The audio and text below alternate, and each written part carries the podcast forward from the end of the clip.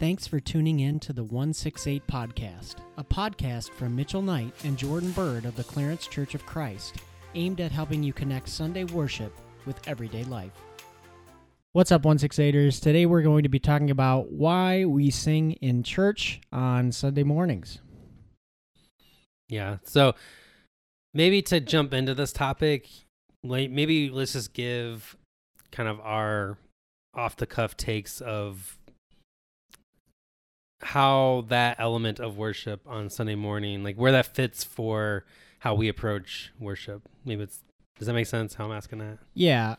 For me, I think it starts with the idea of going to a corporate worship kind of being this sacrifice of our time, which we acknowledge. It's a place where we get to encounter God's presence in just another way. And the worship, or, you know, the portion where we're singing, for me is just an important part of, you know, expressing gratitude for God and who He is and what He's done, in that segment. Like, I think it's important for me to understand that I'm singing directly to God.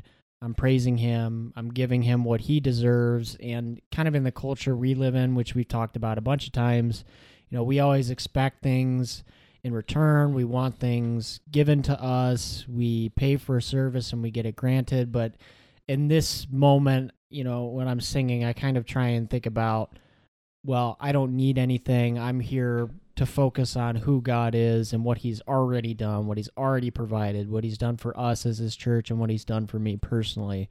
Not trying to get anything out of it, but just selflessly giving God what is His, which is, you know, my whole heart in worship and adoration. Those are my thoughts on it. What about you?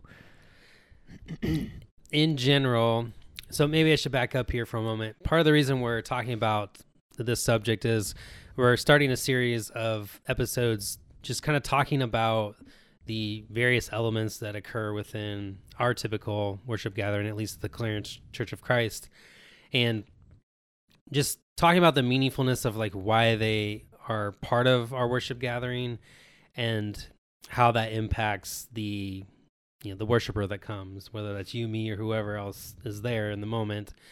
And then I think we can also, you know, some of our conversation will talk about how that extends beyond Sunday morning probably as well, because a lot of these things bleed beyond the hour and a half on Sunday morning as well.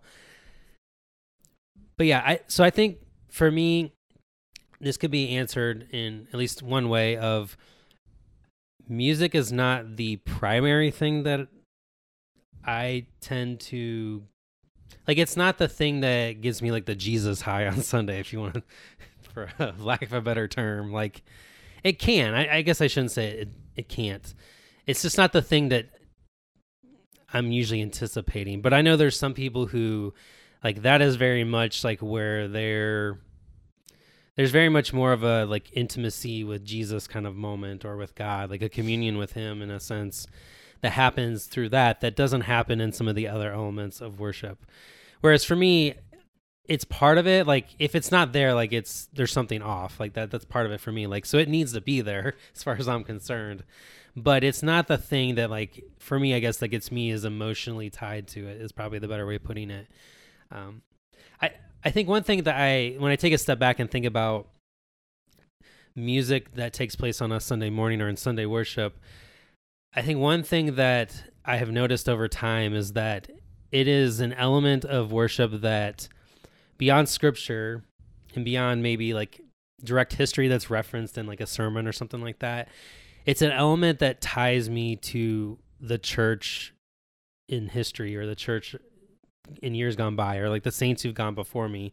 Because a lot of the music that is part of our worship, or at least that we include in a church service, are by everyday saints trying to follow Jesus in everyday life and recording their experience following Him through the ups and downs, similar to like what we see in the Psalms with David and some of the other writers that are captured in the Psalms.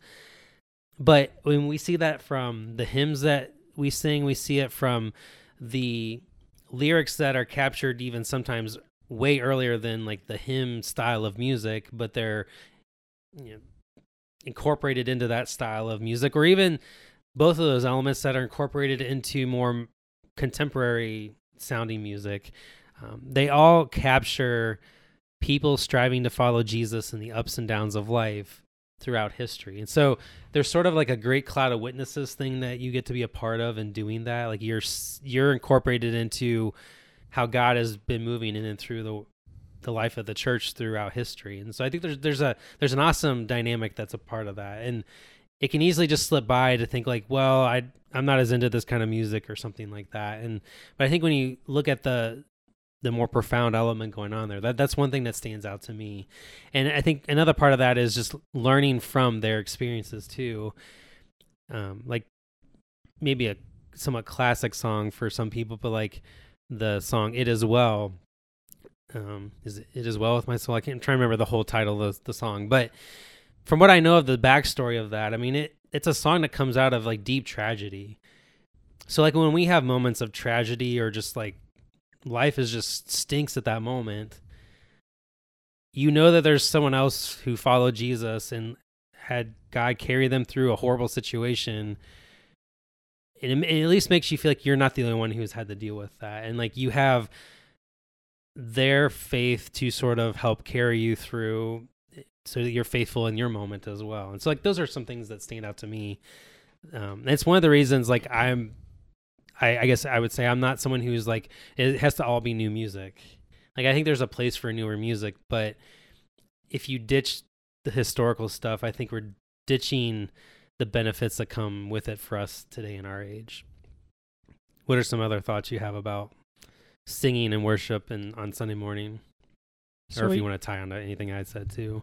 Yeah, so what you're getting at kind of helps me narrow down my thoughts on it, which is like, singing during a worship service is like for me, a moment of real deep praise, you know, for who God is. And we kind of talked before recording this that you're kind of getting into the beginning of Romans 12 idea that worship is more than just singing. Worship encapsulates the entire lifestyle that we live. You know, do not conform to the pattern of this world, but instead be transformed by the renewing of your mind. Before that, offer your bodies as holy and living sacrifices before God. This is your true and proper worship. That's what it says. And in those moments where we're praising God for his character and, you know, we're singing those words and, you know, hopefully we believe those words, in inspiration of that character and those kind of aha moments, hopefully his character and what he's done for us and our thankfulness for him inspires us and motivates us to live that lifestyle. And I think it also helps that we're praising God together, kind of like what you're talking about in terms of the historical songs and how we're not the only ones who are going through this. It can help to be singing with other people in concert to God who believe the same things so that we know we're not just doing this in a vacuum. We have a community of people that we can rely on. And yeah, I mean, those are just some of the more motivational stuff or inspirational stuff for me. It's the community and the praise that I think shapes us into the wholeness of what worship is. It just kind of like gives us direction into that movement, at least in my opinion, kind of what I've experienced, I guess. Yeah, I'm trying to think what language I would use to describe this. I mean, one of the things you talked about was just being reminded of who God's character is. Like in a lot of ways, music or the songs that we sing make the faith that we have in Christ, it more, I don't want to say simplifies it, but it makes it like easily shareable and transferable from like week to week, month to month, year to year, decade to decade, generation to generation, and just like snippets of a few lines. I mean, we see some of this in Scripture, like in the New Testament. There's a few chunks within the New Testament that a lot of people will say, well, this was probably an early hymn. And like we don't maybe catch it as much in our English translations. I mean, this is probably even more true in the Old Testament with some of the mnemonic, is that the right terminology, I think, of like the rhyming that happens within language. There's a lot of it that happens in Hebrew, I know, that we don't catch in our own English translations because it's just lost in translation. Like there's some parallelism and some things like that we just don't catch as easily. But those things were helpful for people to pass on the faith from generation to generation. I mean, especially when you had more what we would consider illiterate generations, and it was more of an oral culture. And in some ways, like the 21st century is kind of circled back in some ways. Like if you think about how we pass on information in our day and age, like, yes, there's text and some of that stuff, but it's oral and in videography and like images that, I mean, think of emojis. I mean, emojis are simplified ways of like communicating a complex thing in some ways, but it's packaged in a small, easily transferable packet, if you will. So we kind of live in a similar day and age.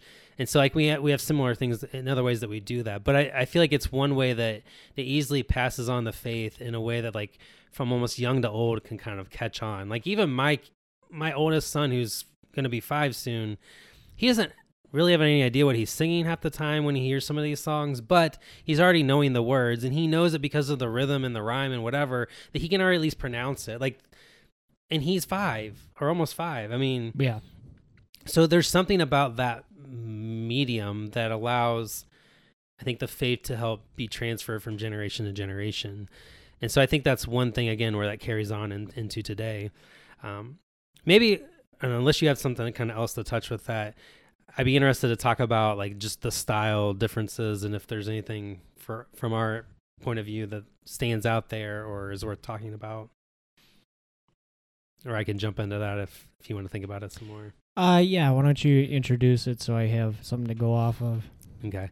Yeah, I think it's interesting. I mean, some people wouldn't find this as interesting, but I know I had one class in grad school about, basically it was kind of like the history of the elements of worship that we have in our worship services, if you will. And part of that was looking at music and song and how that's evolved over time. And most of the, I don't know if it's like controversies or whatever that has come up with in the church on music has a lot more to do with like stylistic preferences. And really the most recent of that is do we have hymns or do we have like basically something that's not just the piano playing in the background and we sing to it, but like you have guitar, drum, you know, the whole band kind of thing.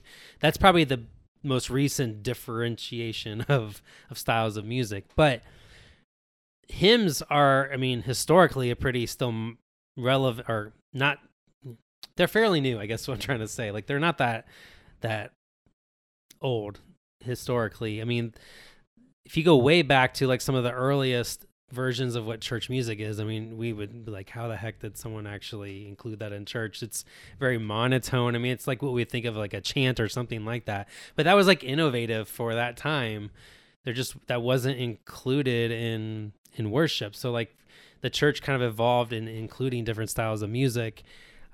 But even some of the hymns, as far as I know, like there's some adaptation of like secular songs, for lack of a better term, and they just replaced it with Christianized words to some degree. So there's some of that going on, which we have somewhat going on today, probably more in like the 90s and 2000s that happened, at least within Christian culture in the United States. And then there's been sort of this like ebb and flow, even within what we would call maybe contemporary or modern. Again, to use the terminology is kind of hard to, how do you explain that? Because contemporary is whatever is during the day. And so that's whatever is during the day. Like, what we call contemporary, what happened in like 2000, which makes no sense. But to me, the biggest difference I've noticed within my lifetime with music is the way probably the lyrics have changed in their style. So not as much, I mean, obviously the tune has changed to some degree, but like I have noticed where you had, you know, you went from hymns that have like a lot of times 4 different lines. So there's like almost a whole story that's being told in a hymn sometimes, or, you know, it's not just the same line repeated over and over. Like it's definitely, there's some more substance there to some degree. And then when you got to like the like 90s and 2000s with worship music, there became a lot of like anthem style music where it's like kind of the same line repeated over and over, or like a couple lines repeated over and over, which has its place. I'm not saying it's bad. I mean, there's places even in scripture where things are repeated over and over. Like that's not a inherently bad thing, but then that has kind of morphed into almost a clash of those two things. I feel like where the lyric depthness of hymns and the song style of, like, you know, the guitar, drums, all that kind of stuff has kind of melded together in more 21st century worship music, where you have not just like the same lines repeated over and over. Like, that's maybe somewhat in there, in like a bridge or something, maybe like that, or the chorus. But like, we went to this youth event last Friday, right? Yeah. Friday. And last Friday. And there was a song that was included in that event that I don't think I'd heard before, but like, for not having ever sung the song, the lyrics, you know, it was a hard song to kind of catch on to, at least for someone new, because it wasn't like, oh, we got through it a few times, I knew the chorus after so long. Like, the chorus might have been that way, but the other lyric, like every what's it, not stanza, the verse. Yeah, every verse was like a different set of lines. So it wasn't like, well, yeah, we sung that before, so now I know the second or the third or the fourth. So it was like all new words every verse you got. So like, I never really caught on to. I mean, the lyrics, you know, probably, I think they told a good story. Like, that wasn't really the issue. It's just like, for someone new though, it wasn't as easy to catch on to, which is fine. It just would take hearing it more and more times. But my point is that it's kind of melding that like hymn quality of like multiple verses and like a richness of what it's trying to tell, but with a more modern sounding song style, if you will. Anyway, I feel like I'm rambling now, but yeah. For me, like, I don't want to get, you know, too technical or anything like that, but as far as the music goes itself, I mean, as a former performance major and someone who studied music theory, like, I can tell you that the hymns and modern worship, like tonal music, or what you would call like more melodic music, more pleasing to the ears kinds of music, very, you know, chords that we can appreciate kind of thing, all those progressions are essentially the same. I mean, the tonal music hasn't really changed much. I mean, especially with the songs that I hadn't heard before that worship last Friday, it's like, I mean, I could almost predict where they were going with you know, chord progression before it even happened, because like so many songs nowadays do the same things. And same with the hymns, you know, there's a couple differences. But I think for me, the biggest difference is kind of what you were getting at in terms of like the authorship or the lyricism. Whereas like a lot of modern worship style will be in repetition, you know, which I've noticed for sure. And I think that has its place for sure. I mean, if you read the Psalms, you see that kind of repetition all over the place. And then, yeah, I think for me, like the most important thing, like in that distinction is just like, is what is being written down lyrically, I mean, you know, something that I would want to say directly to God. And that is kind of where my heart lies with it, which is why I really enjoy a lot of the hymns. It's why I enjoy a lot of modern worship songs, but that's kind of my litmus test between the two. So I guess to encapsulate my thoughts, I think the main difference is just in what lyrics, or we know what kind of poeticism, like you were talking about, they're using. But for me, the litmus test between them is just, what would I pray to God? What would I say to God's face? You know, is this something that I would want to give to God in worship, is kind of how I look at things. But yeah, I think the last thing I would want to touch on with this topic is a little somewhat following up with what you just said. Like, what is it I want to say, be able to say to God? And I think this also touches back to the idea of like the faith being shared in like a more simplified manner. Like, in a lot of ways, the theology of the church, I think, gets passed on through music in a lot of ways, because again, it's a memorable way of like communicating the message. You know, it's not like we all can get up and give necessarily a sermon, but like we can mostly all quote lyrics like that. That's easy to do, because you're trying to take like a complex thing and put it into like a few lines. And I think it's cool that that's possible. But at the same time, we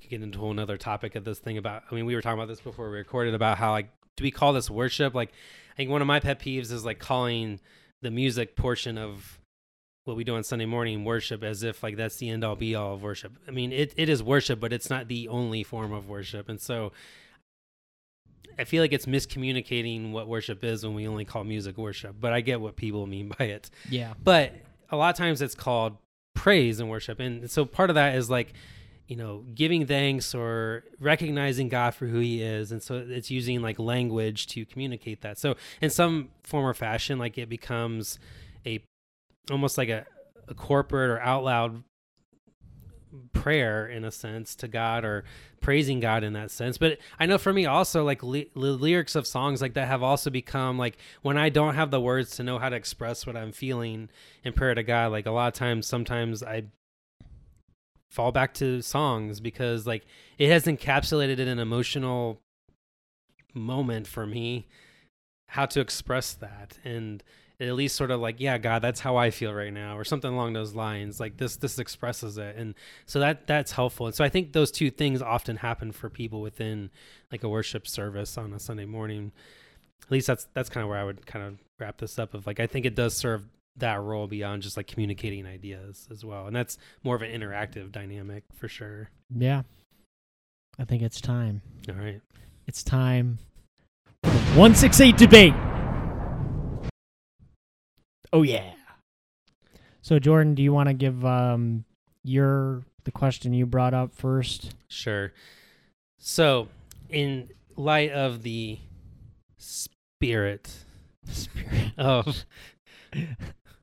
it's not even the week, the next couple weeks, whatever. The Olympics. Do you watch the Olympics? Do the Olympics matter to you? Is it something you even care about? Yeah, kind of anything kind of in that vein, but like, yeah, it doesn't matter. That's kind of the Winter Olympics are going on right now, but it can be summer, winter, whatever. Like in general, does it matter to you, and where do you fall with that?